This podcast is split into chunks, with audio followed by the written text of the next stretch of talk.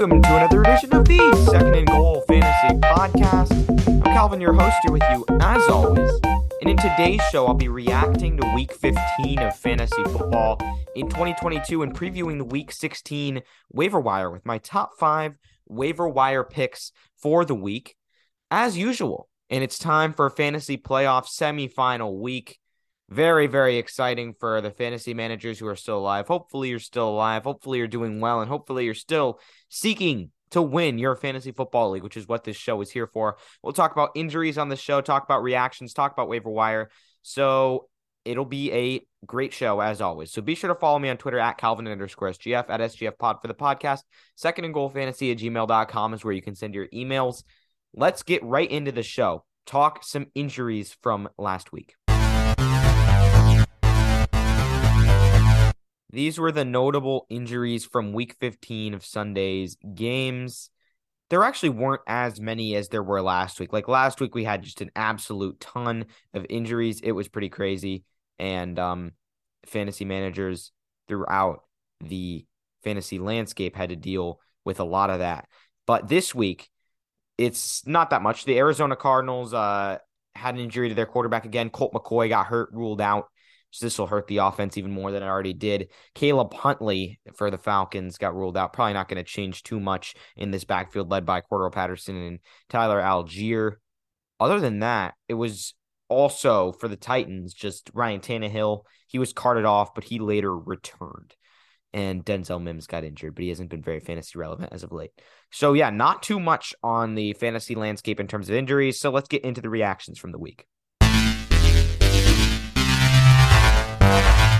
These are the PPR scoring leaders from week 15. The quarterback one on the week was Josh Allen, 304 yards, four touchdowns, 77 yards on the ground.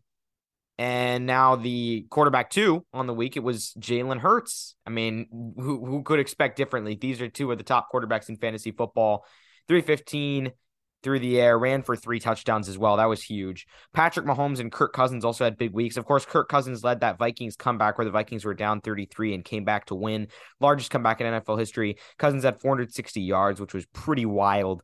And so it was a pretty good week for those top four quarterbacks. Busts Justin Herbert, 313 yards, but still wasn't very good in fantasy. So he'll probably get back on track. Same with Daniel Jones. He should get back on track as well.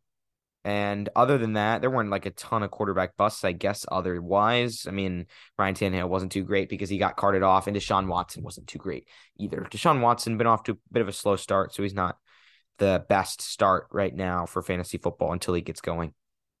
Now let's get into the running backs. How is this possible? The RB1 on the week was Jerick McKinnon again.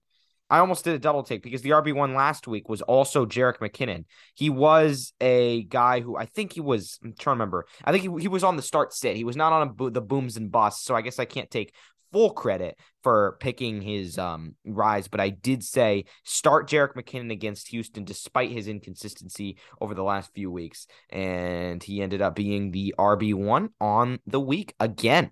Dalvin Cook was the RB2. Lock him in. Same with Derrick Henry, Christian McCaffrey, Mondre Stevenson they all did well. David Montgomery also had a couple touchdowns, so that was good to see as well. So busts on the week at running back. Kareem Hunt didn't do much. Antonio Gibson has really been shut out right now. I mean, the Commanders didn't even run the ball that much. When they did, it was Brian Robinson. And let's be honest, now Brian Robinson, having fully recovered from his injury or mostly fully recovered, seems a lot better of a running back than Antonio Gibson, which maybe wasn't the case early in the year. Miles Sanders also did really, really poorly.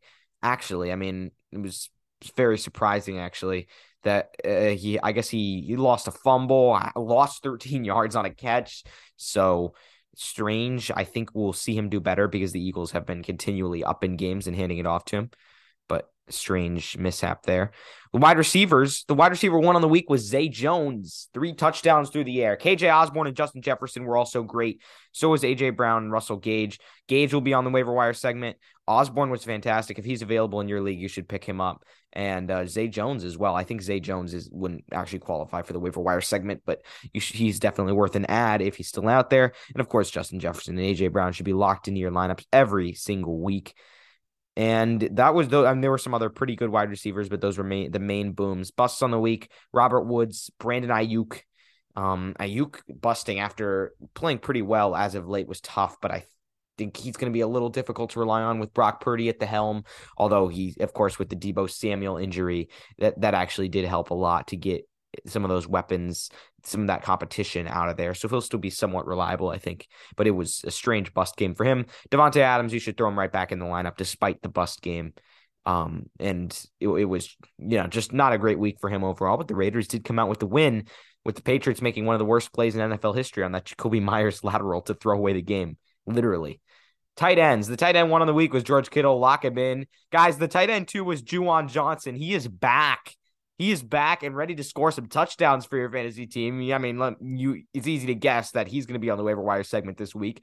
Dawson Knox was the tight end three. Interesting. I, I he's been too inconsistent to start for the most part, but actually had a good game. And then Travis Kelce was good as well. And CJ Uzomah, of course, it was CJ Uzomah having that like one two touchdown game that he has per season. And this was it, guys. I hope you started him this week because I don't think that's going to happen again.